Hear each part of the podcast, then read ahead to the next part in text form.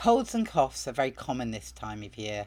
When your child gets a wheezy cough, it can be really worrying, and even more so if they have additional health needs. Today, I want to tell you about a virus called RSV, also known as respiratory syncytial virus.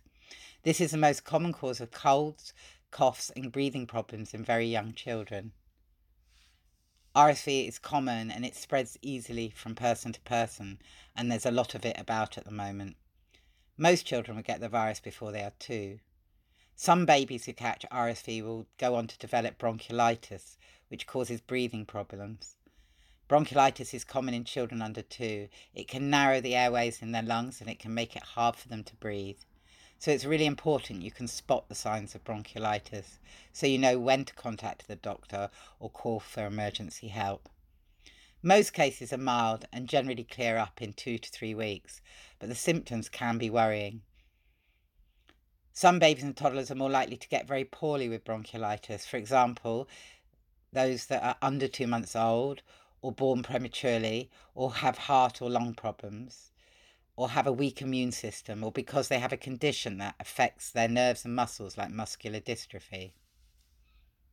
So, what are the signs of bronchiolitis?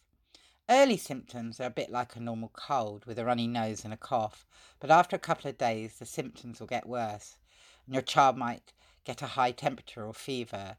They might develop a dry cough that doesn't stop, or have problems eating, and they may be wheezy, which is fast and noisy breathing. Most of the time, you can look after your child at home until their symptoms go away, and you can take steps to make them more comfortable.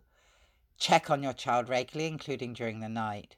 Avoid sending them to nursery or childminder until their symptoms have gone. Always avoid smoking in the house or anywhere near your child. If you keep your child upright, it may make it easier for them to breathe and feed. And you can give babies smaller breast or bottle feeds more often. And you can supplement feeds with water to prevent dehydration. You can use paracetamol or ibuprofen to reduce fever, but always follow the instructions in the packet. And you can use salt water nose drops before a feed. You can get these from a pharmacy. And if your child is over 12 months, you can offer them a bit of honey to soothe their cough. If you're worried about your baby or toddler at any time, talk to your GP or call NHS 111. But you must definitely call an ambulance or 999 if your child has severe difficulties breathing or is exhausted from trying to breathe. If you can see the muscles under their ribs sucking in with each breath, or if they're grunting, which is a sound that they make when they're breathing out with the effort of trying to breathe. Uh, also call an ambulance if there are long pauses in their breathing, or if their tongue or lips turn blue or pale or white. You can find out more about RSV and bronchiolitis on our webpage at contact.org.uk forward slash RSV.